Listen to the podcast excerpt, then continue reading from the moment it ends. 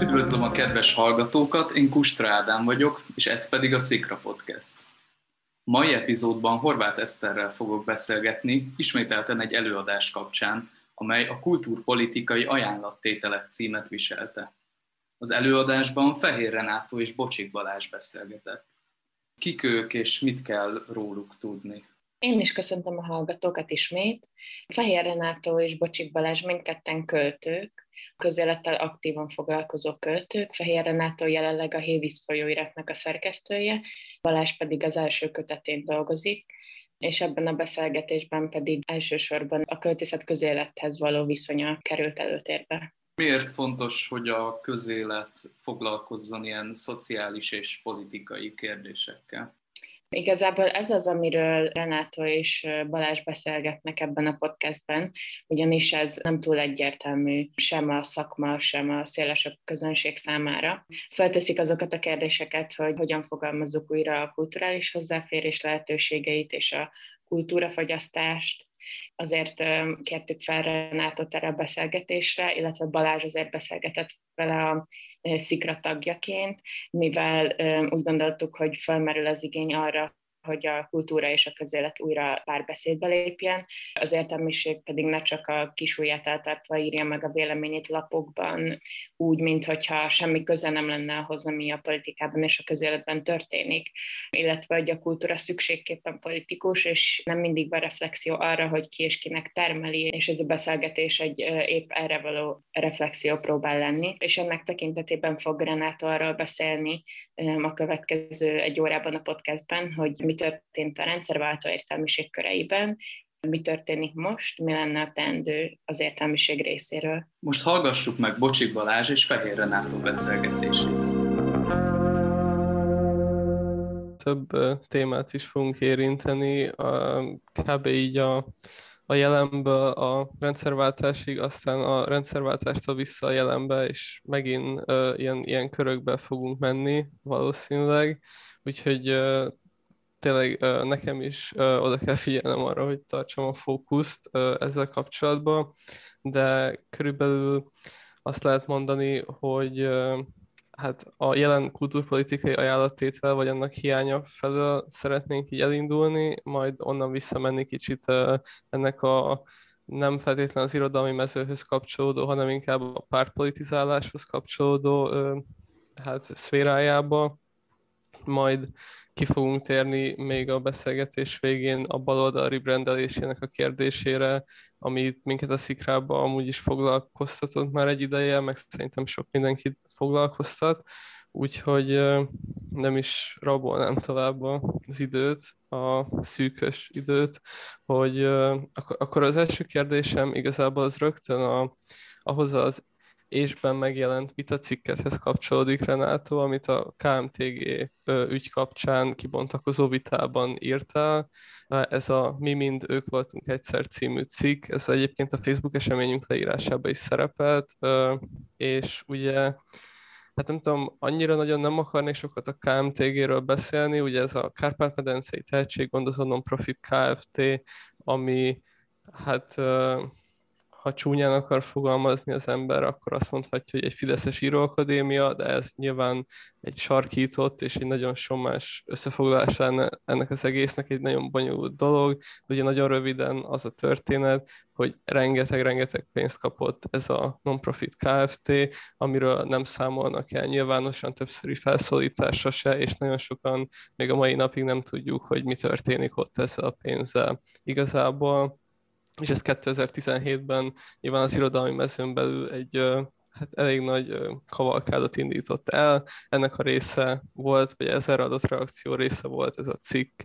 és akkor innen nem is húznám ezt sem tovább, hanem csak idéznék ebből a cikkből, és ez úgy szól, hogy Ideje már, hogy végre ne szükséges rosszként, az alkotó munkát blokkoló kellemetlenségként, hanem a szervezeti profil legfontosabb vonásaként kezdjünk gondolni a kultúrpolitikai ajánlattételre, és ezt várjuk is el írószervezeteink mindenkori vezetőitől. Ugye itt ebben a pillanatban még létezett a József Attila kör, zárójel bezárva. Szükségesnek látszik, hogy túl a tüntetések, tiltakozások és nyílt levelek pillanatnyiságán hosszú távú kultúrpolitikai igényeket, terveket és radikális stratégiákat fogalmazzunk meg, idézet vége, és a kérdésem úgy szólna, hogy hogyan látod négy év táblatából ezt, ami négy évben ugye már benne van egy másfél éves karantén időtapasztalatunk is, szóval valamennyire történelmi táblat, hogy tolódott az irodalmi mező a közös ajánlattételek, illetve gesztusok szintjén is. A, a, a, ami a KMTG ügyet illeti, most azt hiszem, hogy ennek a részleteiben én sem mennék bele, mert annak idején az jó felülrölte minden jogidegrendszerét, akik ehhez közel mentünk. Amit szerintem fontos belőle, vagy fontos ennek kapcsán megjegyezni, az az, hogy, hogy hogy ez az ügy, ez a botrány, ez a kultúrpolitikai beavatkozás, vagy ez a kultúrpolitikai kezdeményezés, az azt hiszem, hogy egy nagyon-nagyon erősen meghatározó és generáció formáló élmény. Tehát mondjuk azoknak, akik a 90-es évek 90-es években született magyar irodalmárok, ők voltak ugye a célközönsége ennek, a, ennek az akadémiának, és ez az egész botrány, az szerintem egy ilyen generáció alapító élmény, ahhoz tudnám hasonlítani, ami a 80-as évek elején, és ez is szerepel az általad idézett szövegben, amit a 80-as évek elején egy generációnak a mozgóvilág bezárása jelentett. Tehát, hogy szerintem ebben az értelemben fontos ez a történelmi analógia, hogy milyen, hogyan képződik meg egy generáció irodalmi botrányok nak a mentén. A, a, a másik vonatkozás pedig, amilyen tekintetben szerintem ez érdekes, én, én, én nem is feltétlenül a finanszírozási kérdéseket hangsúlyoznám, hanem a finanszírozási kérdések mögött megbúvó aránytalanságot és azt az antidemokratikus módszertant, ahogy, ez, ahogy a KMTG létrejött. Ugye az volt a KMTG alapító mondata tulajdonképpen, hogy Orbán János Dénes a, az ügyvezetője ennek a dolognak a jó ajtókon tudott kopogtatni, tehát hogy a, a, a szakmai egyeztetések hiánya, a szakmai egyeztetésekkel szemben a Szőcs Géza akkor kormánybiztos vagy miniszterelnöki főtanácsadó ajtaján kopogtatva lehetett létrehozni ezt a projektet, és akkor itt érdekes az, hogy ez 150 millió forinttal indul el 2015 végén, 2016 elején, ez az első összeg, és az idő szerint a négy reprezentatív írószervezet, a Magyar Írószövetség, a Szépírók Társasága, a Fiatal Írók Szövetsége és az akkor még létező József Attila kör négyen együtt kaptak 150 millió forint körüli összeget a, a működésre. Tehát, hogy, hogy ez egy olyan fokú aránytalanság,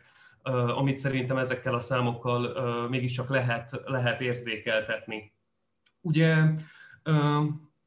ez, ez, a, ez a szöveg az irodalmi mezőn belül gondolkodna arról,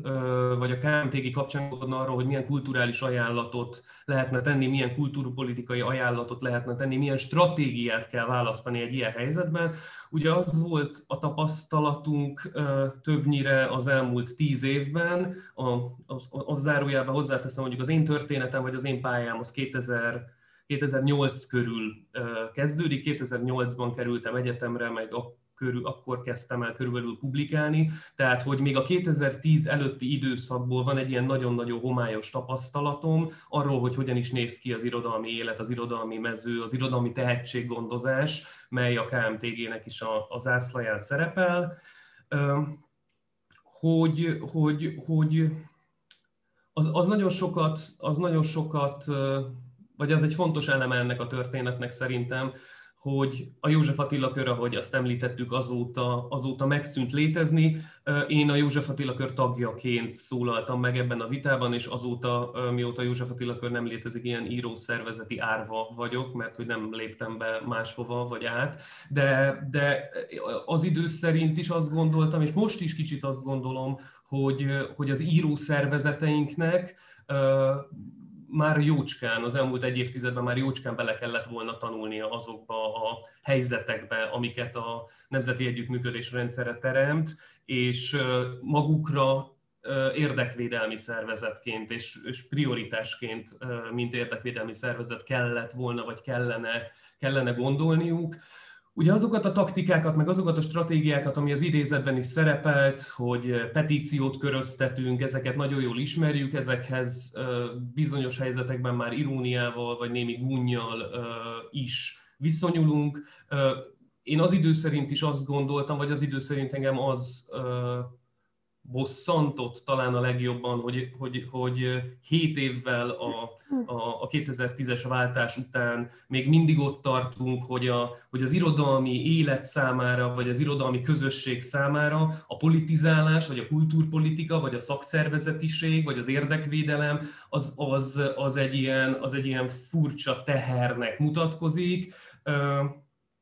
a, ugye azóta egyre több ügy, tehát hogy fokozódott a, ez a kultúrpolitikai nyomás, a kultúrpolitikai helyzet. Én ebben a cikkben egy ernyő szervezetre is ajánlatot teszek, amely olyan ö, kulturális intézményeket, kulturális szervezeteket hozna össze, akik mind-mind vesztesei vagy, vagy kárvallottjai ennek a, ennek a nagyon különös taktikának, amiről szerintem majd lehet, hogy még érdemes lenne beszélni, mert, mert, mert hogy, hogy van-e egy mesterterve mögött, a kultúrpolitika mögött. Én a József Attila körtörténetét néztem végig szorosan, ott például egy ilyen kivéreztető technika működött, a konfliktusaink egyébként belül ebből is adódtak, hogy ezt a kivéreztető technikát hogyan akadályozzuk meg. Én, én annak a pártján voltam ezekben az években, 2017-ben például, mikor az utolsó jakelnököt megválasztották, hogy, hogy, hogy hát ha már úgyse kapunk pénzt, akkor nincs nagyon mit kockáztatni sem, tehát a konfrontatív kultúrpolitizálás az, az, az, az nem, hogy, nem hogy egy lehetőség, hanem a szervezeti alap tehát hogy a legfontosabb szervezeti kötelesség. Én egyébként is a kezdetektől, amióta ennek a körnek 2009 óta a tagja voltam, érdekvédelmi szervezetként és szakszervezetként gondoltam, és most is szakszervezetként gondolok az írószervezetekre az ügyben, hogy, hogy hogyan tudtak volna ezek a szervezetek adaptálódni, az ügyben szerintem az nagyon-nagyon fontos kérdés, hogy 2010 előtt milyen is volt az irodalmi élet, milyen kihívásokkal kellett szembenézni, mert szerintem azokból az úgynevezett boldog békeidőkből is adódott az, hogy nem sikerült adaptálódni arra a nagyon-nagyon nagyon-nagyon offenzív és nagyon-nagyon markáns viselkedésre, amit mondjuk a Nemzeti Együttműködés rendszerének a kultúrpolitikája, kultúrpolitikája bemutatott. A, a, a József Attila kör ebben a 2017-es időszakban, vagy az élete utolsó időszakában az én számomra már inkább működött egyfajta ilyen, ilyen könyvmoly könyvklubként, mint sem érdekvédelmi szervezetként, és ez például a, a, ha nem a, a KMTG szitu esetében még nem, de aztán a szervezet elmúlása esetében ez markánsan megmutatkozott. Én továbbra is, továbbra is azt gondolnám, hogy, hogy annál hosszabb távú ajánlatokat kell tennünk, és ez mondjuk az összes művészeti területre, hogyha most ennyivel kitágíthatom a beszélgetésnek a kereteit, igaz, hogy, hogy, nem, hogy, hogy le kellene jönni erről a reagálásnak a kultúrájáról, tehát hogy a, a NER által generált ügyekben a tiltakozásainkat ilyen-amolyan formában kifejezzük, ehelyett gondolnék én arra, hogy egy kulturális ajánlatot kellene tenni, ami a mi koncepcióinkat, a mi elvárásainkat szakmán belül és kívül meghatározza, és akkor van valami, amihez viszonyulni tudunk, és nem kizárólag a, a financiális helyzettel kapcsolatos reakcióink képeznének, képeznék a szervezeteink működésének gerincét. Ez akkor, hogyha már így a, a reakció, vagy a nem reakció ö, szintjén, vagy ö,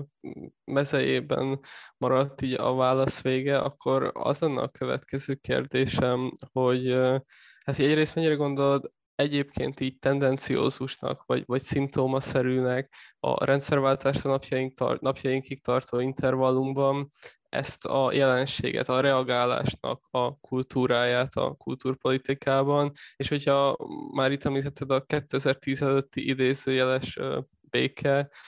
időszakát, akkor hogyha gondolod, akkor itt kitérhetsz arra is szerintem. Igen, szerintem ennyi egyelőre. A, a, az, az, az, az szerintem egy nagyon-nagyon fontos kérdés, hogy ez, hogy ez az egész probléma kör, amiről beszélünk, ez hogyan épül fel. Én elsősorban azt látom, hogy, hogy hogy kulturális víziókról beszélünk, vagy kulturális víziókról érdemes beszélnünk, illetve hogy milyen az a kulturális intézményrendszer, ami ezt a kulturális víziót aztán beteljesíti. Ez, az, ez, ez bizonyos értelemben az első szint, közpolitikai szint azt hiszem. Aztán ezen kívül van az irodalompolitika, a szűken értett irodalmi mezőt illeti, és az érdekvédelemnek a kérdése. Ez az írószervezetek ügye, míg az előző ugye a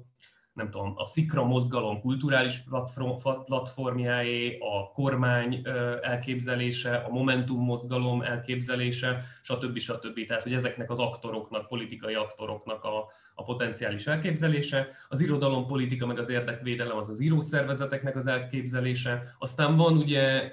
és szerintem ez a magyar írószervezeti rendszernek, vagy a magyar irodalmi gondolkodásnak is egy ilyen rákfenéje, hogy a, a művészet autonómiáját, vagy a művészet tételezett autonómiáját, vagy a művészetnek azt az ilyen ahistorikus szemléletét, ami soha nem, vagy jellemzően nem számol a kontextussal, nem számol azzal a társadalmi kontextussal, amiben létezünk, azt hogyan, hogyan lehetne uh, vetni, úgymond abba a történelembe, vagy a mindennapjainkba, vagy abba a politikai rendszerbe amiben kénytelenek vagyunk irodalmárként, meg alkotóként is létezni, és akkor, hogy a műveink mindezekhez a politikai kérdésekhez hogy hogyan viszonyulnak, hogy a politika, ez megint mondjuk a, tehát hogy ez, a, ez az ilyen ez az ilyen apolitikus hozzáállása az irodalmi mezőnek, vagy a, az irodalmi mező egy jelentős részének, hogy a politika hogyan fertőzi át a, a, a, a, mi, a mi művészetünket. És akkor a negyedleges kérdés, ami bizonyos értelemben egyéni, egyéni elbírálás alá esik, de nyilván van ennek is egy ilyen társadalmi szerepkonstrukciója, hogy az író az kicsoda ebben a történetben, vagy kicsoda lehet ebben a történetben, illetve ezeken a szinteken milyen szerephez juthat. Tehát amikor, amikor, amikor az íróra, mint íróra nézünk rá, az író foglalkozású budapesti lakosra, akkor, akkor ő, ő, ő, ő neki milyen teendői vannak, ő milyen cselekvésekre képes ezekben a helyzetekben, nyilván a saját írószervezetében például képes, képes ilyen helyzetekre, de mondjuk, de mondjuk érted kulturális víziót, azt nem vagyok benne biztos, hogy, tehát, hogy az ő felelőssége vagy az ő dolga megfogalmazni, hanem, hanem nyilván az egy, az egy másik szakma. Tehát közpolitikát alkotni az egy másik szakma. Az író maximum az észrevételeivel vagy a véleményeivel, a nyilvános megszólalásaival alakíthatja azt, hogy mi is az a kulturális keretrendszer, mi az a kulturális szemlélet, és mi az a hosszabb távú vagy közép-hosszú távú kulturális eszmeiség, vagy a miként gondolunk a kultúrára, mi a kultúra szerepe, nem tudom, 2021-ben és adott esetben Magyarországon. De, de ez, ez, ez, ez közpolitikai munkát munkát igényel, azt hiszem, hogy ez aztán érvényesítődhessen olyan intézményrendszerekben, mint a, mint a, mint a, nem tudom, magyar színházi kultúra, vagy a magyar irodalmi kultúra, vagy a magyar képzőművészeti kultúra, tehát a, a, a, a, a Liget projektről nem kifejezetten és elsősorban is kizárólag ugye a képzőművészeknek a véleménye az érdekes. Tehát, hogy ezek ebben az értelemben sokkal tágabb vagy, vagy, vagy tágasabb rendszerek. Amivel a 2010-es évek elején meg közepén nagyon-nagyon sokat kellett küzdködni, az, az, és akkor itt, itt visszatérek ehhez, az, ez az apolitikusság, tehát hogy annak az ilyen szelíd elképzelése, mi szerint az irodalom az egy ahistorikus faj, az irodalomnak nincs, nincs dolga a, azzal, a, azzal a társadalmi környezettel, ami, ami, ami körülveszi, sőt azt a 89 előtti korszakból úgymond az irodalom megtanulhatta, hogy ez az ideológiai túlkódoltság, vagy éppen az ideológiai nyomás, az az irodalom autonómiájának, meg az irodalom kibontakozásának, meg a műautonómiájának, a szöveg minőségének, ezek mind-mind nem tesznek jót.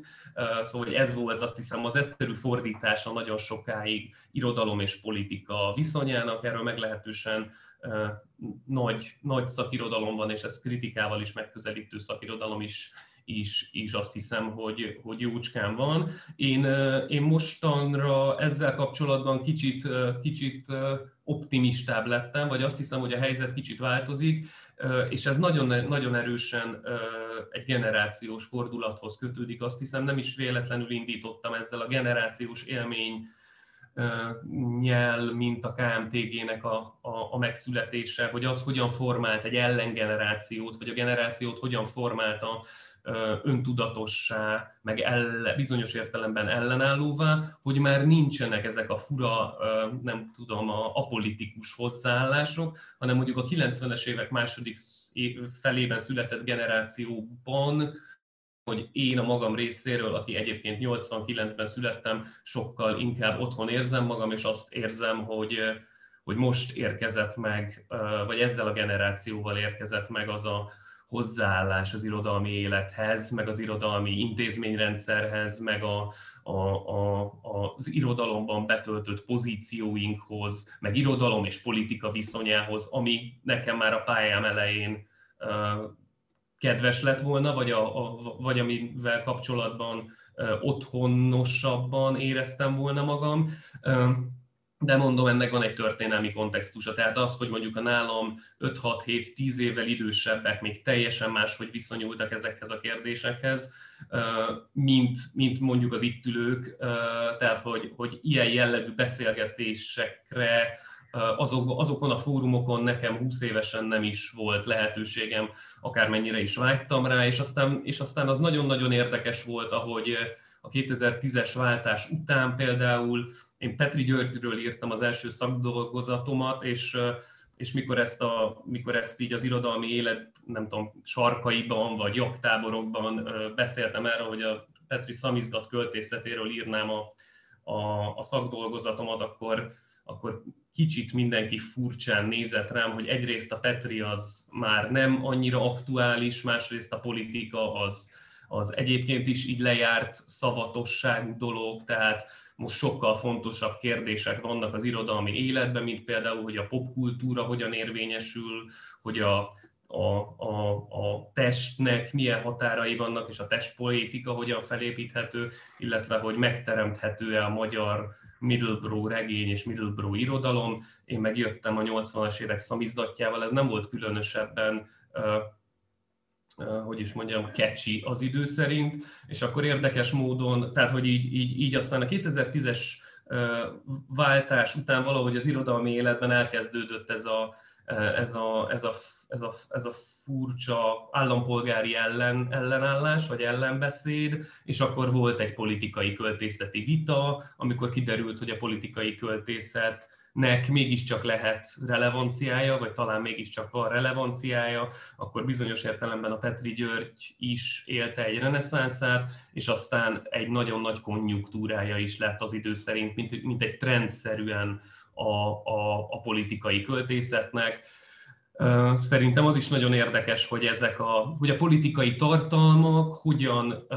élettek újra erősen tematikai alapon mondjuk a 2010-es évek magyar költészetében. Én kicsit azt gondolom, hogy nem rendszer szinten épültek be a politikai gesztusok, vagy a politikának, vagy a társadalomnak, vagy a társadalmi valóságnak a gesztusrendszere, hanem, hanem, hanem elsősorban ilyen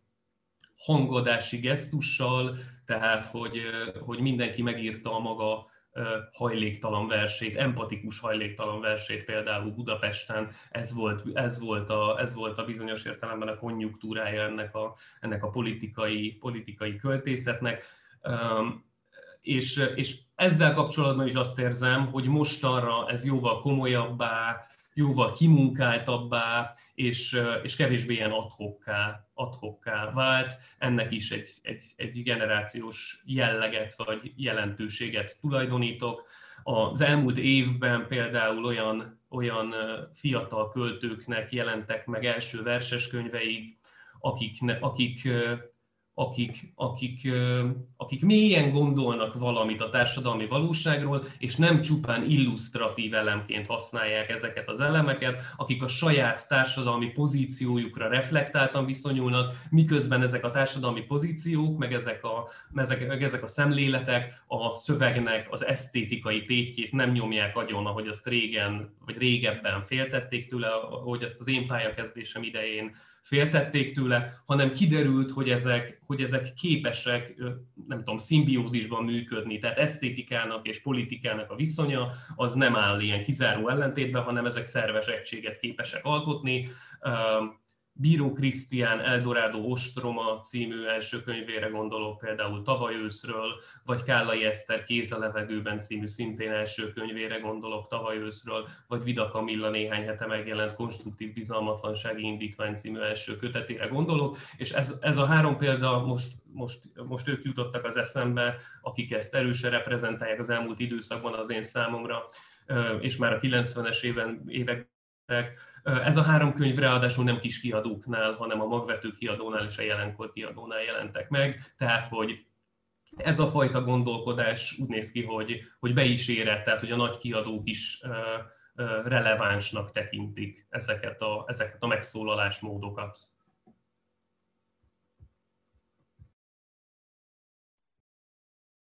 Hát lehet, hogy ehhez képest most kicsit nagyon ott fogunk ugrani, bár én szívesen beszélgetnék veled az Eszternek, meg a Kamilának és a Krisztiának a kötetéről, de kicsit uh, át kell térnünk a pártpolitizálás szinterére innen, amit ugye említetted is, hogy ugye nem szükségszerűen, vagy, vagy nem ilyen muszáj szinten, nem feltétlenül az irodalmi mező tagjainak kell a kulturpolitikai ajánlatot megtenni, vagy nem száz százalékban nekik kell,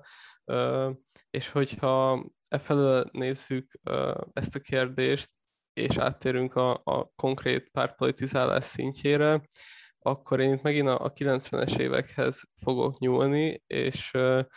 itt a Gagyi Ágnesnek egy metaforáját fogom használni, amit a Fordulat című folyóiratban az Antipopulizmus című tanulmányában használt ő. Ez a, ez a metafora az volt, hogy uh, hát hogy kb. a rendszerváltás utáni években mindenki, minden párt így ezen a kelet-nyugat lejtőn próbálta pozícionálni magát, és hogy gyakorlatilag ez volt a, az első számú kérdés mindenki számára, hogy hol tudja magát elhelyezni ezen a, az idézőjeles nekem úgy tűnik, akár a Gagyi Ágnesnek ez alapján, a tanulmánya alapján, hogy kicsit ez a kérdés tényleg annyira, vagy ez a pozicionálás annyira erős volt és fontos, hogy maga alá gyűrt minden más pozicionálást, akár kulturpolitikai pozicionálást is, és ezzel kapcsolatban az a kérdésem, hogy, hogy valahol lehet-e az szerinted, hogy a, a kulturpolitikai ajánlat hiánya, illetve az, hogy tényleg csak ilyen reakció szinten van a diskurzus kialakulóban, az lehet-e valahol annak ilyen genealógikus vagy, vagy történelmi hozadéka, hogy, hogy tényleg egy darab metaforikus kérdés volt, amiben a pártok pozícionálták magukat, és ennek az áldozata, áldozatává vált akár a kultúrpolitika is, mint olyan. Hmm azt hiszem, hogy, hogy most nem tudom, hogy hallatszom-e. Hallatszom. Szóval, hogy, hogy igen, azt hiszem, hogy kicsit én is, én is vagy én, én vagyok a hibás, hogy nagyon elvittem ebbe az irodalmi, vagy a, a konkrét irodalmi megvalósulásaiba a, a szöveget, és, és hogyha most a 90-es évekre visszamegyünk, akkor kicsit azt hiszem, hogy ugyanonnan uh, tudnám elindítani, mint amiről korábban beszéltünk, hogy mi az a kontextus, amiben, amiben erről a kultúrpolitikai lehetőségről, vagy kultúrpolitikai ajánlatról beszélünk. És én azt gondolom, hogy a 90-es években mm, nem, nem volt különösebben ajánlat, amit, amit, amit a, a, a Gagyi Ágnes kapcsán mondasz, az nyilván az, nyilván az egy létező létező pont, ugye ez Meleg Attila, tehát hogy a kelet-nyugat lejtő az Meleg Attilának a 2003-as, talán 2003-as ésbeli cikkére is megy vissza, hogy, hogy, hogy valahogy, a, mintha a kultúráról nem lett volna különösebben markáns állítás téve a rendszerváltás után, a kultúra az, az az, az mint hogyha annyiban merült volna ki, hogy, a, hogy, hogy az valami, amit az állam finanszíroz, és akkor az intézményrendszert azt valamennyire képes fenntartani, és akkor ebbe az intézményrendszerbe, ebbe a művészeti, kulturális intézményrendszerbe az állampolgár ilyen-olyan módon betéved, vagy nem téved be. Szerintem ennél markánsabban, annál a felelősségnél markánsabban, mint hogy ez az intézményrendszer fel legyen tartva, nem, nem, tűnik, nem tűnik olyan komolyabban emlékezetesnek az, hogy milyen kultúrpolitikai ajánlatok lettek volna. Nyilván ilyen-olyan projekteket, egyrészt hasznos projekteket, másrészt meg ilyen óriás beruházásokat meg tudunk említeni, ezek is jellemzően ilyen szinte mémesedtek, vagy a kultúrharcnak és árokásásnak a fókuszába kerültek, tehát hogy a, a nagyon-nagyon emlékezetes és fontos értelmiségi vita volt, hogy a leheltéri piacépület vagy a Nemzeti Színház új épülete, és akkor hónapokig lehetett erről a kérdésről beszélni, és mindenki ugye elfoglalhatta azt a pozíciót értelemszerűen, ahova bizonyos értelemben a kelet-nyugat lejtő, vagy a kelet-nyugat lejtőnek a, a következményei kép sodorta a, az aktuálpolitikai, vagy sodródott az aktuálpolitikai szeleknek köszönhetően. Szóval, szóval én, én azt hiszem, hogy ez az egész is 2010 utánról érthető meg a mi számunkra is a legjobban, mert hogy 2010 után azért mégiscsak egy nagyon-nagyon markáns ajánlat érkezett a kultúrpolitikában is, és, ez, és, és, és akármit is gondolunk róla, már pedig sok mindent gondolunk róla, de azért ez, ez egy vizionárius ajánlat, és számtalan eleme van, tehát mindeközben ez egy nagyon-nagyon széles spektrum, szóval hogyha nem tudnánk egy vonatkozással leírni a nemzeti együttműködés rendszerének a kultúrpolitikáját, hanem ez egy nagyon-nagyon rétegzett, nagyon-nagyon összetett történet. Néhány pontot most így össze is írtam, ugye van egyfelől ez a, ez a kicsit ilyen, ilyen táltos, turul, ezoterikus, magyarságkutatós, honnan származunk, ilyen antifinnugor, türk, török, török vonal, amiben, amiben nem tudom, közpénz milliárdok mennek, tehát hogy ez egy nagyon-nagyon fontos elem, és akkor ki tudunk jelölni mindegyik ilyen történetnek fontos és meghatározó figurát, mondjuk Kásler Miklós, az lehet, hogy, vagy ő lehet, hogy egészen erősen ennek a, ennek a szálnak, vagy ennek a lobbinak a, a képviseletébe hozható. Akkor van a, van ez, a, van ez az antimodern, ilyen romantikus nemzeti büszkeséget megalapozó történet, ami, ami, amit, mondjuk, amit mondjuk Takaró Mihály személye, meg az ő mondásai tudnak jellemezni, és aminek mondjuk ilyen, vannak ilyen fontos író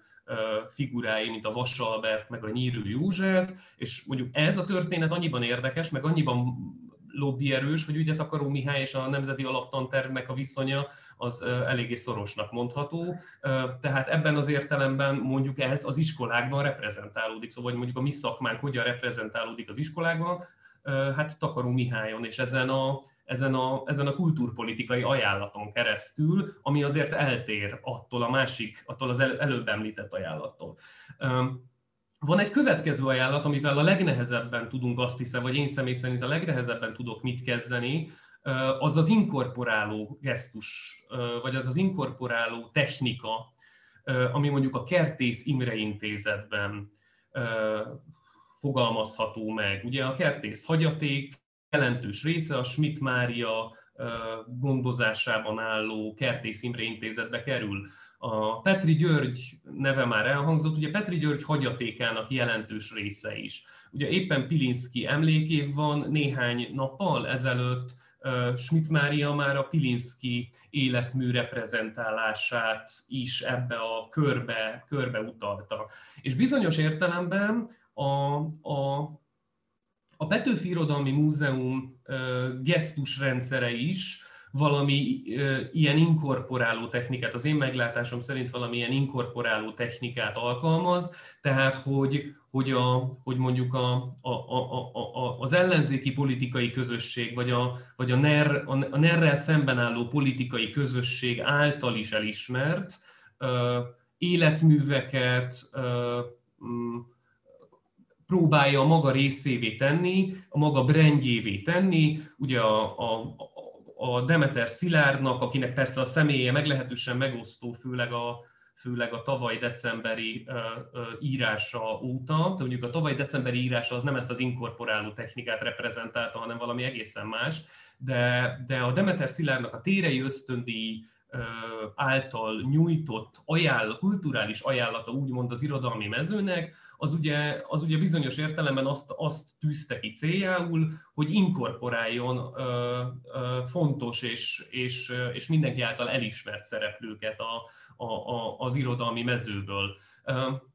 Most nem akarnám végigmondani, de hogy mondjuk, hogyha megnézzük a Fekete György személyét, mint az MMA, az, az egy ilyen furcsa, anakronisztikus, és, a, és azért a bosszú jegyeit, vagy a személyes sértettség jegyeit is magá hordó, és ehhez intézményt kapó. Most az MMA-nak a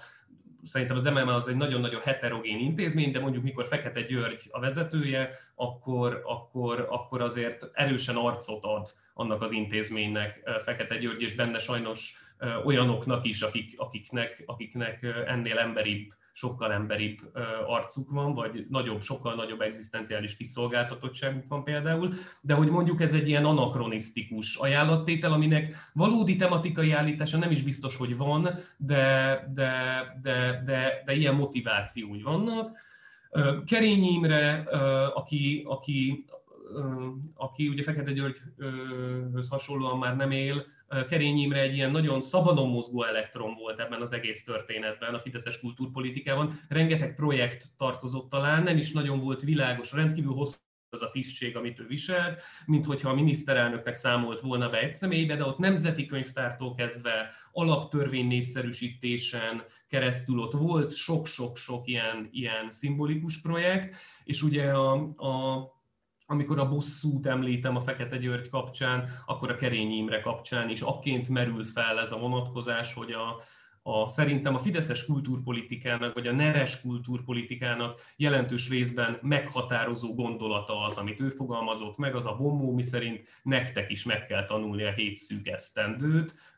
mint a, mint a kultúrpolitikai állat, hogy akkor továbbra is ennél a szószerkezetnél maradjak. És akkor mindemellett meg ami szintén nagyon bonyolult, az pedig a, az pedig a Békés Mártonnak a, a, a munkássága, vagy a, vagy a kulturális ajánlatai,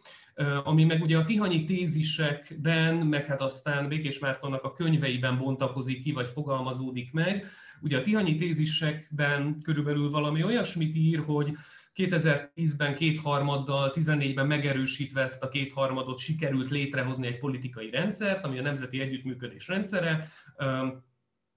ami, ami, ami, ami nagyon biztos lábakon áll politika, politikailag,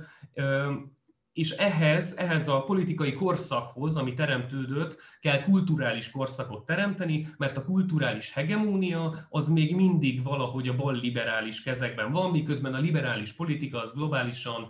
már leáldozott, erre a NER is bizonyíték. És akkor, hogy valami kulturális korszakot kell teremteni, és akkor ugye szinte már, szinte már közhelyszámba megy, ahogy azt ezekben a közösségekben, meg más közösségekben elmondjuk egymásnak, hogy a, hogy a Gramscinak a ki, bizonyos értelemben kirablása, kölcsönvétele, elsajátítása, átsajátítása, jobboldali ellenhegemónia teremtési gesztusai, ugye bizonyos értelemben ez adja a magját a, a, a Békés Mártoni ajánlatnak. Na most, szóval, hogy, hogy azt hiszem, hogy, hogy vannak ezek a szintek, lehet, hogy ez persze még sokkal tovább cizellálható, csak akkor tényleg elmarad a, a holnapi, holnapi tüntetés, hogy, hogy ezzel szemben az, az, az, az a az a, az a bizonytalanság bennem, hogy, hogy, hogy, a, hogy a neren kívüli politikai közösség az, az milyen módon és mikre reagálva, ugye megint a reakció szót kell mondanom, hogyan alakít kulturális, kulturális víziót. Szerintem ez egy nagyon-nagyon fontos kérdés, és erre különböző műhelyek vannak, szerintem a, a, a, a szikra is egy ilyen lehetséges műhely, és abból az elkötelezettségből kiindulva, amit, amit az elején Blanka említett, azt hiszem, és ez mondjuk a szikrának nem tagjaként, de az, ezekben az említett értékekben erősen osztozva az a, az a benyomásom, hogy, hogy például a kulturális hozzáférésnek a lehetőségeit lenne érdemes újra fogalmazni ezeknek a közösségeknek. Tehát amikor, amikor nem tudom, tehát hogy amikor készül az ellenzéki kormányprogram, akkor szerintem az a kulturális hozzáférés, ami, ami bizonyos értelemben lehetőséget biztosít, hogy a, hogy a, hogy, a, hogy a, nem tudom, a kultúra termékeihez, hogy most ezt a szót használjam, minél szélesebb körbe lehessen hozzáférni, és ne legyen a kultúra fogyasztásnak egy olyan fokú kasztosodása, ami a 90-es évekre nagyon-nagyon erősen jellemző volt, hogy hogyan viszünk kultúrát, milyen módon viszünk kultúrát az iskolákba, milyen módon alakítjuk át ezt az egész terepet, az szerintem nagyon-nagyon fontos, és, és az balos szempontból is azt hiszem nagyon érdekes, ami, ami, ami, ami, a, ami, a, ami a Zambó Jimmy kérdés kapcsán történt az év elején, meg történt egyébként 20 éve, amikor a György Péter megírta a nekrológot az ésben. Tehát ott valami olyan kérdéssel szembesül a magyar baloldal, meg a magyar, ért, magyar baloldali értelmiség, ha van ilyen, amire, amire szerintem választ kell adni, tehát abból a problémából kiindulva, amit mondjuk ez az Ambu Jimmy helyzet jelent, vagy az a kultúrafogyasztási szokásrendszer jelent, az, az, az szerintem megképes támogatni, hogy egy sokkal szélesebb keretben el tudjuk gondolni azt, hogy, hogy a kultúrának mi is a szerepe, vagy mi is a fontossága, és ez hogyan demokratizálható, hogyan tehető emancipatorikussá, anélkül, hogy, hogy, hogy, hogy, hogy, hogy kompromisszumokat kellene kötni, illetve hogy kizárólag ilyen financiális kérdésekről beszélnénk ebben ez, ez a kérdés is persze sokkal hosszabban lenne tárgyalható, de most, most itt befejezem, hogy tovább tudjunk menni. Köszi. Uh, igazából ehhez én még csak annyit tennék egyébként hozzá, hogy a kulturális hozzáférhetőség kapcsán, és hogy ezt hogyan lehet bevinni az iskolába. De most, mikor készültem erre a beszélgetésre, akkor elég élesen bevillant az a hát már jó régi vagy korai késelés, amikor az Arató László is uh, ott volt, és uh, ő mondta azt, hogy, hogy 2010 előtt így az MSZP regnálása alatt akkor pedig egyébként az volt a tanároknak a amúgy szerintem nagyon is érthető problémája, hogy, hogy az oktatáspolitikai, nem tudom, parancs vagy direktíva, az kb. az volt, hogy mindenki azt csinálhat, amit akar, és ez kicsit így zavarba hozta a tanárokat, akik amúgy így nem tudták, hogy most akkor tényleg tabula ráza van, és azt lehet tanítani, amit akarok, és ez ugyanúgy esetben, vagy adott esetben ugyanúgy zavarba hozta őket, mint amennyire zavarba hozza őket a NAT, meg annak a szűkössége, illetve annak a hát néha unortodox kerete, ahogy ez megvalósul. Szerintem ezért is fontos, hogy valahogy hogy a kettő között kell itt találni valamit, a teljes szabadság, illetve az idézőjeles teljes szabadság és a, a mostani uh, NAT között. És innen most, uh, hát nem tudom, szerintem beszélhetünk még egy kicsit, vagy én legalábbis örülnék neki, hogyha beszélnénk Petriről külön, úgyis már többször szóba jött, és itt pedig az lenne ezzel amennyire egy integrált is lesz, hogy, hogy az SDS-szel kapcsolatban, hogy ugye az SDS nem tudom, ugye tudjuk, hogy egy bal és egy liberális szányból állt, de hogy egy nagyon divers összetételű párt volt, amiből végül ugye a liberális részlet erősebb vagy dominánsabb, és hát ugye a baloldali része ez a beszélő körül csoportosuló kör, ez a Kőszeg vagy Soltot Illia nevével fémjelzett társaság, illetve ezzel szemben volt egy liberálisabb rész, aminek saját bevallása szerint például Tamás Gáspár Miklós is a tagja volt, és innen felvezetve az a kérdés, hogy a, az egyik, hogy az első fegyverét, a marxizmust eldobó Petrit, ahogy ő fogalmaz, hol helyeznéd el, mint alapító tagot az SZDSZ-ben, ebben a baloldali liberális skálán, meg nyilván bővebben is, hogyha szeretnéd, és a, a másik pedig, ami, hát nem tudom, talán kicsit naív kérdésnek tűnik, de azért szerintem érdemes föltenni, hogy garancia volt-e kultúrpolitikai értelemben bármire is az, hogy Tamás Káspár Miklós és Petri György az STS aktív tagjai voltak, annak fényében, hogy előbbi 2000-ben, utóbbi pedig már 1994-ben kilép a pártból, amit én most a sok lehetséges keretezés közül úgy kereteznék, hogy egy költő és egy filozófus megy el.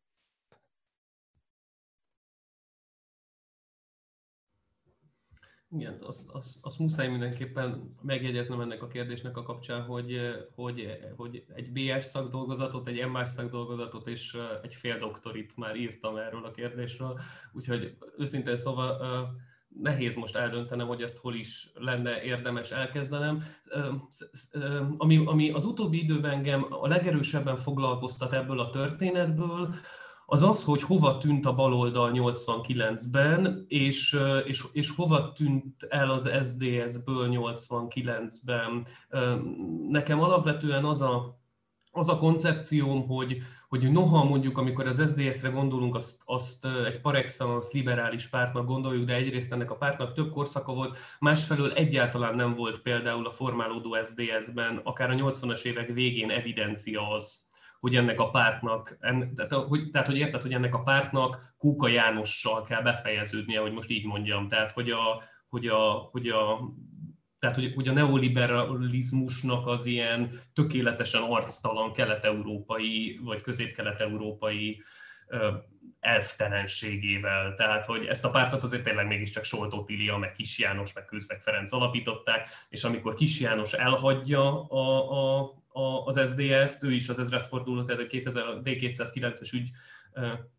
után, ugye Kóka János akkor érkezik meg. Másfelől meg, másfelől meg uh, szerintem, szerintem az egy ilyen nagyon-nagyon furcsa uh,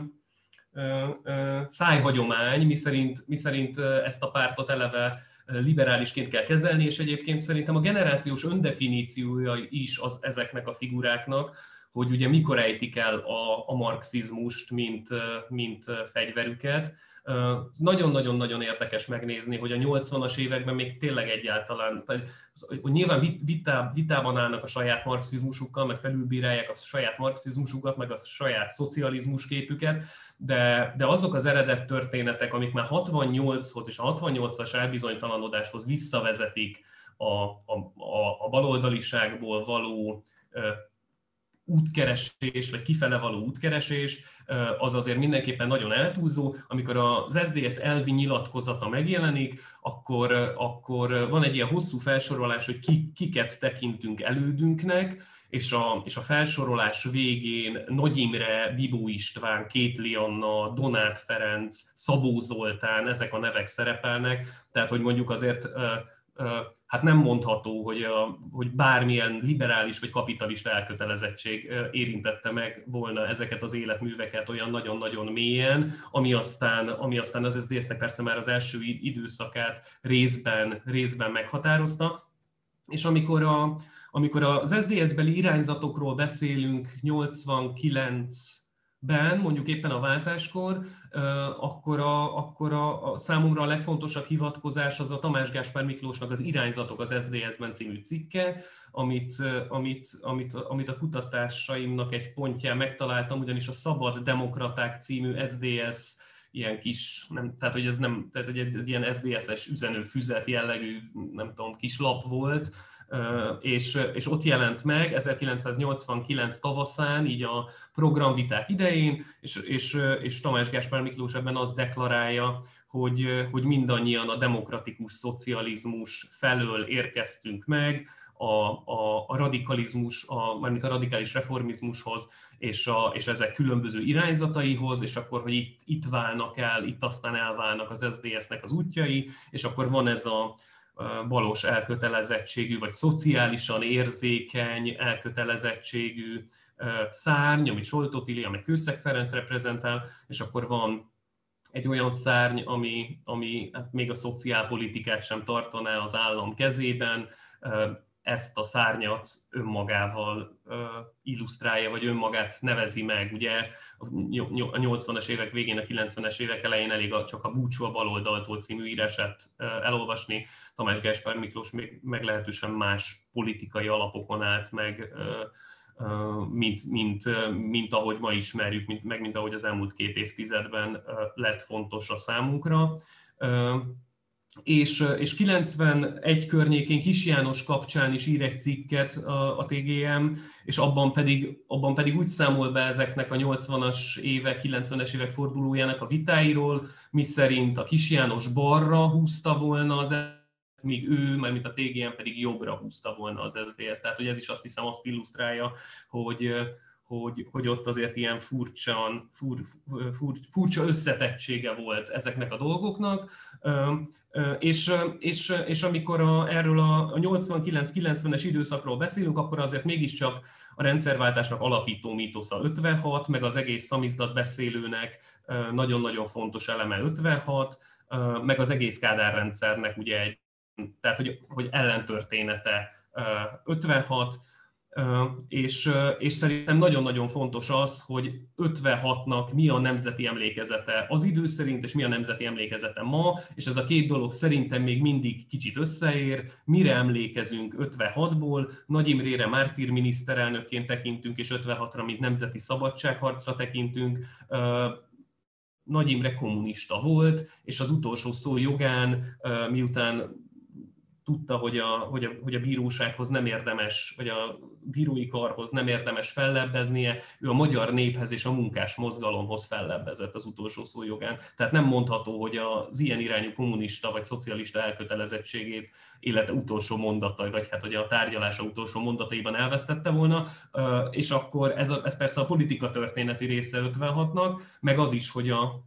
hogy a, hogy a, ennek, a, ennek a, az egész mozgalomnak, mondjuk amit az 56-os időszak jelent, azért a munkástanácsok eléggé meghatározó, meg a, meg, a, meg a társadalmi tulajdon azok eléggé meghatározó elemei. 56-ból ezek az egészen elhanyagolhatatlan, sőt szerint számomra központi elemek olyan gyorsan tűntek el 89-90-ben, mint annak a rendje, és hát a Nagy Imre újratemetésről is nem emlékezünk elsősorban, azt hiszem. Ja, és akkor bocsánat, szóval, hogy, hogy igen, hogy a, hogy, hogy ugye a Petri hogy jön ehhez az egész képhez, a Petrinél, a, a, a, a Petrinél bizonyos értelemben hasonló út játszódik le, tehát ő is, amikor azt mondja, hogy a marxizmusból, vagy a marxizmusát vagy elejti a marxizmust, mint fegyverét, és megérkezik a liberalizmushoz. Ugye 94-ben, mikor kilép az SDS-ből, akkor, akkor a Hayekre, mint a, mint a nagy és új, új, mesterére, új mesterére hivatkozik. Szóval, hogy, a, hogy én azért ebbe a történetbe is erősen beemelném a korábban már emlegetett nyugati-keleti, vagy nyugat-kelet lejtő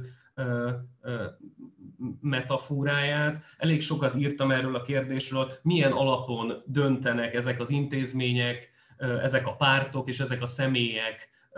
arról, hogy, hogy Magyarország melyik nyugathoz tér vissza, vagy hogy a nyugat, tehát hogy visszatérni Európába, meg leomlik a függöny, akkor mihez is tér vissza, vissza Magyarország, és mik, egyéb, mik egyébként azok a nyugati mintázatok az idő szerint, amihez úgymond visszatérünk, és, és hát azért ezek mégsem szociáldemokrata elkötelezettségű rendszerek, mert az Egyesült Államokat a régeni és a, és a, és a régen alelnöke az idősebb Bush adminisztrációja határozza meg, ami egy nagyon erősen neokonzervatív rendszer, Nagy-Britanniát a Margaret Thatcher féle neoliberális rendszer határozza meg már 10 éve, és Nyugat-Németországban is Helmut Kohl van 8-9-10 éve hatalmon, aki egy kereszténydemokrata politikus. Tehát amikor arról beszélünk, hogy hogy, hogy Európába visszatérve ezek a mintázatok is adódtak bizonyos értelemben, meg meg hát az is nagyon fontos, az is egy ilyen nagyon-nagyon fontos furcsa irritáció vagy távolságtartás, hogy, hogyha, hogyha 40 évig baloldali diktatúraként volt címkézve az, amiben éltünk, akkor a baloldal valóban, vagy hogy a baloldal nem egy vonzó hívószó, és ebben az értelemben is azt hiszem, hogy, hogy ezek a történeti, vagy ezek a szereplők igyekeztek magukról ennek a, ennek a ennek a bélyegét, bélyegét letolni, és azt hiszem, hogy a baloldaliság ebben az értelemben, vagy a baloldal kifejezése ebben az értelemben azért máig munka lenne azzal, baloldalon belül és baloldalon kívül is, hogy ennek, hogy, enne, hogy ennek a fogalomnak, vagy ezt a fogalmat újra eredeti jelentésével, vagy önálló jelentésével töltsük fel, és ne egy ilyen történelmi reflexként határozódjon meg. Azt hiszem, döntésében ezek a faktorok, vagy az SDS útjában ezek a faktorok fontos szerepet játszottak, vagy ezeknek a szereplőknek az útjában legalábbis fontos szerepet játszottak, és hát ezen kívül meg nyilván ebben a nagyon-nagyon heterogén pártban voltak olyan szereplők, akik elkötelezettek voltak a szabad piaci, minél kisebb állammal jelenlévő kapitalista, neoliberális modell iránt, és emel, emel, ementén, vagy emellett a döntésük mellett lényegében a mai napig kitartanak, szóval, szóval ilyen sokfélesége volt ennek, és mondjuk a TGM meg a Petri az szerintem ebben a történetben így helyezhető el nagyon-nagyon vázlatosan. Hát igazából már itt a, a válaszod végén felmerült vagy már így felsejlett így a baloldal rebrandelése, mint egy szükséges dolog, vagy amit uh, meg kell csinálni, és uh, igazából rá is térek majd arra, azért már csak egy darab kérdésem van, ami még így kb. talán a 90-es évekhez kapcsolódó, vagy kapcsolható, de szerintem ez is szintén fontos lehet, és a, akár a neoliberális gazdaságpolitikához kapcsolódó vonatkozóan is, akár hogyha az irodalmi mezőt a, a könyvkiadás materiális feltételei felelő nézzük például, és itt hát félig meddig az érdekvédelemmel összekapcsolva is érdekelne a véleményed, de úgy általában a, a korszakban a, az írói egzisztenciáról, vagy hogy mit tett az egész irodalmi mezővel a, a az iroda vagy a könyvkiadás, mint olyannak a piacosodása, illetve az, hogy, hogy, hogy a terjesztő hálózatok például nagyon hamar elkezdik bekebelezni a kiadókat, a kezdve talán a lírával, de hogy ez ugye a mai napig tart, és hogy itt igazából csak gyorsan idéznék a Shane Gábornak egy konferencián elhangzott előadásából egy kicsit, ami igazából csak lefesti nagy, nagyon röviden ezt a korszakot,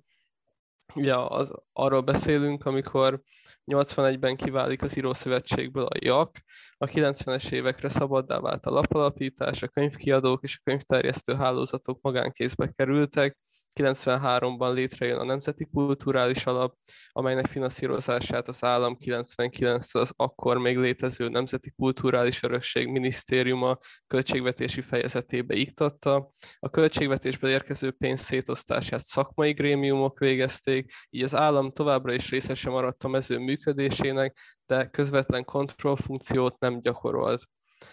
és hogy ez amúgy első blikre talán nem is hangzik teljesen rosszul, vagy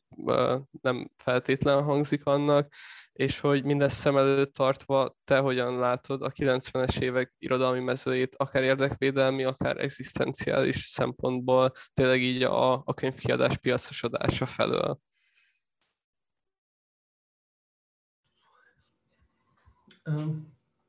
Én azt hiszem, hogy szerintem erre a kérdésre is a, az itt és mostunkból érdemes rá, rá, ránézni, vagy valamennyire visszanézni, mert, mert mert azt hiszem, hogy a legtöbb kérdésben a 90-es évek az nagyon-nagyon a kísérletezésnek az ideje volt, párhuzamosan nagyon különböző projektek futottak, és hogyha, és hogyha szóval, hogy, hogy ennek a, ezeknek a tisztuló folyamatoknak a végén járunk most, és ezeknek a, ezeknek a ugye, ahogy a Nemzeti Együttműködés rendszerének nyilatkozata, vagy a Nemzeti Együttműködés nyilatkozata fogalmaz, az átmenet két zavaros évtizede után Magyarország visszaszerezte a, valaminek a képességét. Na mindegy, szóval, hogy azt akarom mondani, hogy ez a két évtized 90-től 2010-ig, az hát talán ennyiben igaza van a Nemzeti Együttműködés nyilatkozatának, hogy, hogy, hogy nagyon-nagyon sok területen ö, nem tendenciák, hanem esetlegességek voltak megfigyelhetőek. Tehát amikor kulturpolitikai vízió, nincs olyan emlékezetes kulturpolitikai vízió, ami mondjuk ezt az időszakot meghatározta, az, az, az szerintem ugyanezzel van összefüggésben. Ugye az irodalmat, azt, azt, azt vagy a művészeteket, azt, azt általában ugye az államtól, vagy a politikai hatalomtól szoktuk elsősorban félteni. A politikai hatalom az, ami, ami nyomást gyakorol, a politikai hatalom az, ami udvari költészetet vár el, a politikai hatalom az, ami cenzúrázza a, a, a műalkotásokat, vagy az irodalmi műveket. És, és amikor, a, amikor a Nemzeti Együttműködés rendszerének a kultúra, az új kulturális intézményeit látjuk, akkor is legtöbbször ezek a reflexeink kapcsolnak be. Ezek, ezek azt hiszem, hogy jellemzően történeti tudások, tehát mondjuk a, hogy a, a, a magyar történelemben a művésznek, vagy a közelmúlt magyar történelemben a művésznek és a, és a politikának való viszonya, vagy a, a művésznek és a politikának a viszonya, azok jellemzően ebben a keretrendszerben többé-kevésbé leírhatóak voltak, és, és most is ezeket a reflexeket kapcsoljuk be nagyon sokszor, és akkor ezzel szemben meg írószervezetként, folyóiratként és nem, a, a, a mező legkülönbözőbb intézményeiként a magánmecenatúra szükségességét szoktuk hangsúlyozni, hogy az milyen jó lenne, hogyha a, igen, ezt szoktuk mondani, hogyha a piac, hogyha, hogyha a piac belépne ebbe, mert hát a piac ott az rendelkezik tőkével, és a piacról fogadni el a tőkét, az, az végre legalább nekünk nem okoz erkölcsi kihívás, ahogy Móricz ösztöndíjat elfogadni, meg Térei ösztöndíjat elfogadni, meg NK ösztöndíjat elfogadni, meg PIM meghívást elfogadni, azok állítólag és nyomás hatására mind-mind erkölcsi keresztutak, ahol elválik a borsó, meg a héja, meg a, szóval jellemzően ezeket az előírásokat ugye azok szokták megtenni, akik, akik, akik a mező legprivilegizáltabb figurái, és a privilégiumok, privilégiumaikat nem érzékelve hoznak mirjelit morális minimumokat azoknak, akik sokkal kiszolgáltatottabb egzisztenciális helyzetbe kénytelenek ezekkel a, vagy ezekkel, ezekkel a lehetőségekkel szembenézni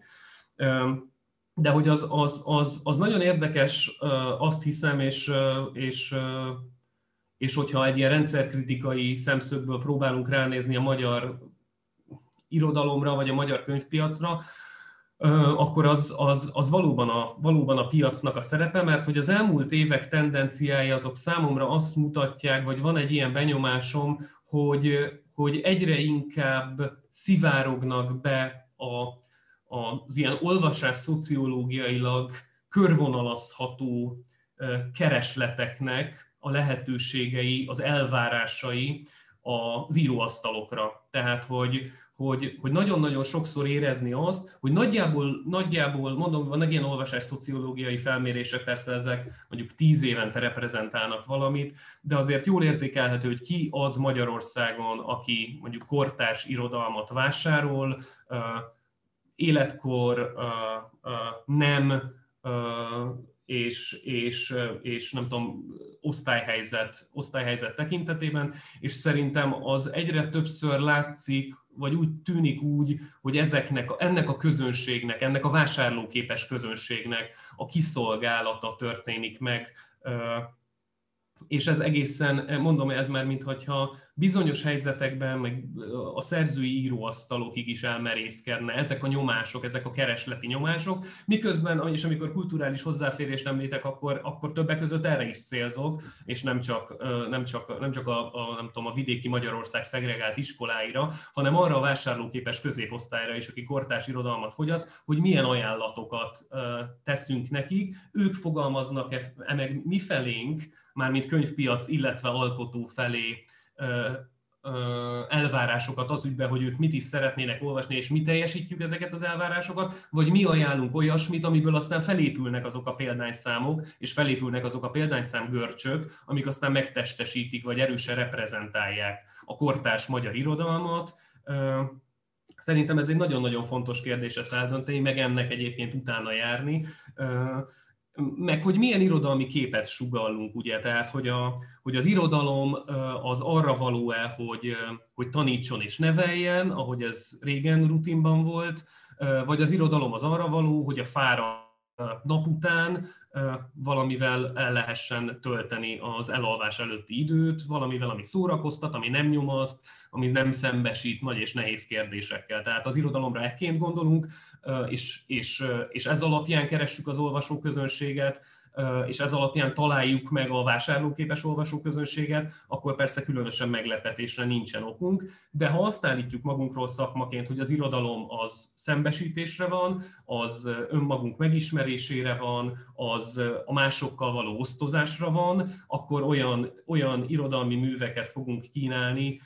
ami, ami, ami ebbe, a, ebbe a csoportba tartozik, és ezzel az olvasó közönség is bizonyos értelemben formálódik, vagy formálható, vagy az olvasó közönség azt azt fogja elkezdeni keresni, ami, ami bizonyos értelemben nem kiszolgálja őt, hanem, hanem éppen, hogy kizökkenti, meglepi, szembesíti nem tudom, hogy ez mennyire, tehát hogy, ez, hogy ebben az értelemben nem gondolok közösségként a, a, a, az irodalmi életre, ezek üzleti vállalkozások, és nyilván üzleti vállalkozásokként a profitabilitás az elsődleges, ami viszonylag megérthető, csak van egy olyan tendencia is, és szerintem ez már egy irodalom szakmai kérdés, hogy, hogy, hogy, hogy ezek a példányszámadatok és a láthatóságnak az adatai, az, azok elkezdenek szakmai legitimációvá is válni. Szóval mondjuk, amíg tíz évvel ezelőtt gyanús volt, hogy egy kortárs irodalmi könyv túl jó példányszámba fogyott, vagy megdöbbentően jól fogyott, tehát akkor azért az egy ilyen szakmai gyanút kell, tehát hogy az valóban jó-e, ha sokan megvették. Most, mint hogyha éppen az ellenkező tendencia történne, tehát hogy a szakma is annyira ki van szolgáltatva, a szakmának minden eleme, annyira ki van szolgáltatva a láthatóságra, Szerintem a láthatóság az az egész korszakunknak, meg minden típusú reprezentációnknak, vagy önreprezentációs kényszerünknek egy nagyon-nagyon fontos eleme. Szóval, hogy annyira ki van szolgáltatva a szakma is, hogy elkezdte bevonni, elkezdte legitimálni a példányszám. Szakmailag is elkezdte legitimálni azokat a könyveket, amelyeket mondjuk tíz évvel ezelőtt nem biztos, hogy, nem biztos, hogy legitimált volna. Szóval szerintem ebben az értelemben ez egy, Egyszerűen nagyon érdekes terep, másfelől meg csak azt akartam hangsúlyozni, hogy, hogy az állam nyomásán túl most már szerintem jól látható, hogy a, hogy a, hogy a művészeti életre, meg a könyvpiac, vagy már a könyvpiacra is nagyon erős nyomása van a piaci keresletnek, és az elvárásoknak. Mondjuk a, a, a, azt hiszem, hogy a képzőművészeti mező és a, és a műkereskedelem az erről a kérdésről már régóta sokkal-sokkal többet tud az irodalomnál. Azokat a tapasztalatokat bizonyára most már időszerű lenne azt hiszem nekünk is elsajátítani, mert hogy jó ideje ezekkel a kérdésekkel is szembenézünk. Hát köszi, szerintem ez is egy nagyon érdekes és mindenre kiterjedő válasz volt, bár tudom, hogy erről is nyilván nagyon sokat beszélhetnénk, és uh, szerintem valamikor biztosan beszélhetnénk is, akár hosszabban, csak erről az egy kérdésről, uh, de sajnos már kb. egy órája beszélgetünk, úgyhogy az utolsó két kérdésemet én is össze fogom vonni egybe, és téged is arra kérlek, hogy hát mondjuk egy olyan 10 percen belül vagy 10 percnyi időben válaszolj, hogy még a kérdéseknek így maradjon idő, és akkor ez, ez így végre, vagy nem tudom, hogy végre a, a baloldal rebrandelése, meg az ahhoz kapcsolódó ö, gondolatok. És akkor egyrészt az a kérdésem szimplán ezzel a, a hát nem is tudom, fogalommal kapcsolatban, hogy én, ahogy látom, az van, hogyha szeretnénk egy elfogadható baloldali kultúrpolitikai ajánlatot tenni, akár a mezőből, akár politikai szervezetek részéről, akkor ahhoz ilyen égetően szükségszerű, hogy a szellemiséget újfajta nyelvi formába tegyük, de erről beszéltél szerintem te is egy pár kérdéssel ezelőtt, és hogy, hogy egyrészt látsz -e ilyen törekvést, vagy hogy egyáltalán milyen fórumokon lehetne ezt a törekvést megvalósítani. A másik dolog, ami, vagy a másik kérdés, amit próbálok itt is belevonni, hogy ez pedig az Eszterházi Péterhez kapcsolódik. Ugye a könyves magazin Eszterházi külön számában nagyon frissen pár napja jelent meg egy, egy eszéd Eszterháziról, és ott hát a közösségi média kommunikációs modelljéből szükségszerűen következő véleménycsömört vagy nyelvvesztést elemzed, de Eszterházi tanulságtétel révén nem látod lehetetlen feladatnak, hogy kikászálódjunk ebből a, a nyelvi csömörből vagy nyelvvesztésből, amit a, a, a szociális média okoz, vagy közösségi média, és ezt a viszonylag optimistább idézetedet vettem ki ebből az eszéből, ami így szól, hogy nyelvi kifosztottságunkban megint nem találunk szavakat. Akik most nem tudunk beszélni, kénytelenek leszünk máshogy beszélni, mint aki tudott. Annyi lehet a vigaszunk, hogy indultunk már innen, és értünk is ide valamikor haza. És akkor ez a második kérdésem, a azon az első ugye az volt, hogy látsz ilyen irányú törekvéseket, a második az, hogy Eszterházi felől, e felől a viszonylag optimistább vagy derűsebb hogyha lehet ezzel élni hangulat felől, hogy hogyan látod akár az ilyen Eszterházi féle konszenzus kereső attitűd felől, hogy nyelvi értelemben mit tanulhatunk akár Eszterházitól idézőjelbe, vagy hogy folytatható-e, vagy feladat-e folytatni akár az alkotóknak ezt a fajta nyelvvesztést, attitűdkeresést és nyelvi tudom, átalakulást. Igen, igyekeznék szűken összefoglalni ezt a dolgot. A, a, valóban az Eszterházi kapcsán a, arról próbáltam beszélni, ahogy mondjuk a közösségi médiának, amit tíz évvel ezelőtt gondoltunk róla, vagy, vagy léteztek ilyen narratívák erősen, ahhoz képest a, hogyan demokratizálódott szét, hogy így fogalmazzak, tehát hogy hogyan, hogyan, hogyan vesztette el azt a diskurzustér jellegét. Most már sokkal inkább azt látjuk, hogy, hogy hogyan lett csatatér, hogyan lett nyelvi csatatér például a közösségi média. A nyelv, mint csatatér, az, az, az szerintem, tehát a nyelvpolitika az szerintem nagyon-nagyon erősen határozza meg az elmúlt tíz évünknek a történetét, és ebben olyan digitális, szándékos, digitális, direkt digitális zajkeltés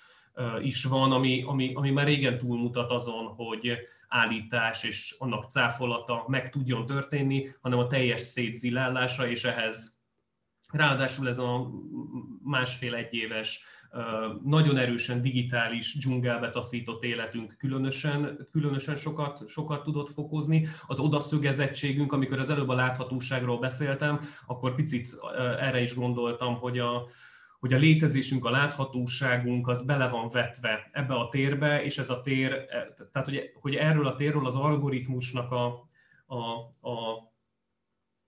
ugye, hogy az algoritmus láthatatlan keze, azért az nagyon-nagyon sokban befolyásolja azt, hogy, hogy hogyan is látszunk önmagunk számára, hogy hogyan látszanak nekünk mások, és akkor a, a, a, az egésznek a buborékságáról nem is akarnék beszélni, de az egészen biztos, hogy, hogy az Eszterházi mondjuk a magyar irodalomban képes volt arra a 70-es évek végén, hogy, hogy azt az egészen elképesztő nyelvi állapotot, azt az ilyen nagyon megcsontosodott, megcsontosodott és vagy roncsolt nyelvi állapotot, amit a 70-es évek ilyen bürokratikus nyelvhasználata jelentett, azt, azt kimozdítsa, és, abba, és azt, azt hiszem, hogy, hogy, hogy ez egészen, tehát hogy nagyon hasonló helyzetbe sodródtunk bele, tehát hogy mindenképpen valami, nyelvújítási kísérletre van szükség. Én, amit most írok egyébként privát, az, az nagyon erősen ezzel a kérdéssel függ össze, az, a zaj csökkentés lehetőségével, a hallgatás legitimitásával, ugye a, a, mondjuk az ilyen ellenzéki diskurzus terekben nagyon-nagyon sokszor szoktuk hallani azt, megint csak ezt kell mondanom a privilegizáltaktól, hogy vétkesek közt cinkos, aki néma. Én egyre inkább azt gondolom, hogy ennek a fogalomnak, vagy ennek a, ennek a Babicsi bombónak a az újraértésére van nagyon-nagyon szükségünk, rendkívül elhasználta ezt, a, ezt az ellenzéki elit, privilegizált elit értelmiség, és azt hiszem, hogy a némaság az nem, az, tehát hogy az írás tudói felelősség az más, mint a némaság, és valójában tömegek némák, akik, akikről egyébként azt gondoljuk, vagy azt, azt, azt gondolták valaha, hogy ilyen hangot adva kell beszélni helyettük, és akkor ugye itt merül fel az a másik Eszterházi mondás, hogy, hogy akik nem tudnak beszélni, azok helyett annak kell beszélni, aki tud, mondja az Eszterházi, ami, aminek én értem a szolidaritását, de van benne valami olyan értelmiségi fölény is, ami, ami, ami hát nehezen, nehezen kezelhető, meg, meg azt hiszem, hogy ehhez, ehhez a kérdéshez máshogy is kellene aztán végül is érdembe hozzáállni, hiszen megvalósíthatatlan. Tehát, hogy, hogyha Eszterházi Péter nyelvén beszélünk azok helyett, akik nem tudnak beszélni, akkor nem azok nyelvén beszélünk, akik nem tudnak beszélni, hanem a kérdés az, hogy hogyan vagyunk képesek meghangosítani azokat a nyelveket, akik nem tudnak beszélni. Én ezt egy, magam számára én ezt egy fontos poétikai problémának tekintem, de bocsánat, hogy ez, e, e, ez, ez, ez csak zárójelben, de azt hiszem, hogy mindannyiunk számára fontos az, hogy a, hogy a beszélhetőségnek valami új nyelvet teremtsünk, és azt hiszem, hogy a nyelv teremtés tekintetében a saját házunk táján, vagy nem tudom, hogy mi a saját házunk és hol van annak a tája, de hogy, a, hogy mondjuk a balos, a fiatal balos közösségnek amikor így megosztunk egymással dolgokat, vagy a mércén osztunk meg egymással dolgokat. Szóval a, a, a nyelvhasználatunkat itt is érdemes elkezdenünk együtt kidolgozni. Szerintem nagyon-nagyon fontos az, hogy a, hogy a fölényességnek, meg az arisztokratizmusnak a nyelvhasználata ebből a közegből különösen elmaradjon, hiszen ez a közeg éppen, hogy alapvető értékeit tekintve szemben állna a, mind a fölényességgel, mind az arisztokratizmussal. Úgyhogy, úgyhogy, úgyhogy én a, én a a, a derűs, derűs, derűs baloldal lehetőségét, meg a derűs baloldali nyelv lehetőségét ajánlanám, és nyilvánvalóan tovább gondolásra ez a barátságos baloldal kifejezésnek, amit a belépési küszöb jelenlévő tagjaitól, Schulz Nórától és Csepregi Dávidtól sajátítottam el, úgyhogy ezen a mesdjén gondolnám érdemben tovább menni a saját beszédmódjainknak a kialakítását is. Igen, azt hiszem most nyelvi tekintetben talán egyelőre ennyi.